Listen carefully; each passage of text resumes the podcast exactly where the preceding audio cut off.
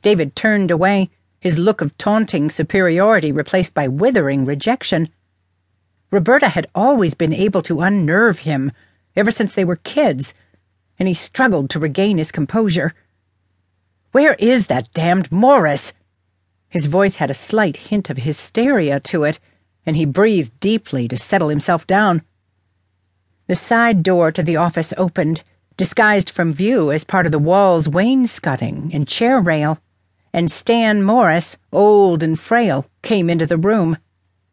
David and Patrick attempted to stop him as he made his way to his desk, but he curtly waved them off, moving around them to stop in front of Roberta and Jackie.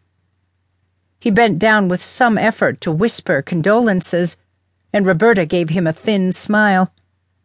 He took her hand in his for a moment and looked at her with deep concern and worry clearly showing on his face, and then dropped her hand and walked to the desk to sit down. All the men moved in towards the desk and took their seats behind the women. We are here for the reading of the last will and testament of the late Robert Prescott Reed, recently deceased. The will is dated a little less than two months ago, written on New Year's Eve, December 31st, 1993, stated Morris with well practiced gravitas. I will start with the personal assets. To my loving wife, Jacqueline Reed, I leave the bulk of my personal assets and estate, including the house in Chevy Chase, Maryland, the apartment in New York City, and the condo in Aspen, as well as our personal banking and investment accounts. Jackie dabbed at her eyes with her handkerchief, and Roberta reached over to hold her mother's hand.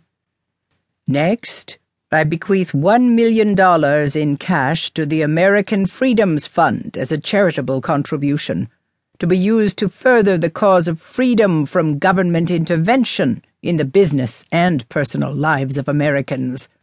Freedoms which I have long cherished, espoused, and supported in both my business and personal life.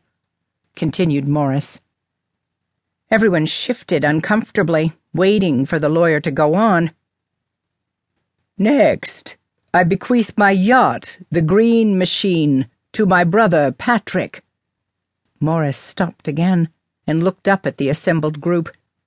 Well, just get on with it, Morris. You know what we're waiting to hear, said David, much too heatedly. And finally, to my nephew David Reed, who has been like a son to me and whose long years of service to Reed Public Relations has been invaluable. I bequeath 10% of my shares in that company. What do you mean, 10%? asked David. That's got to be a mistake. Morris did not answer and moved on. And to my daughter, Roberta, my namesake, my adversary the one person in my life who has been on the opposing side of every environmental issue I have worked on in my career, the person who calls me a deceiver, a manipulator, a monster, and has sought to humiliate and embarrass me in public. To the one person for whom I have worked tirelessly to build this company, and to whom I now pass this mantle.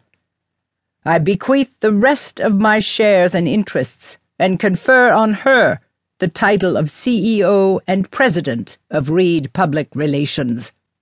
Jackie gasped as she heard this unexpected bequest. Wait a goddamn minute, said David. What did you say? Holy shit, said Patrick.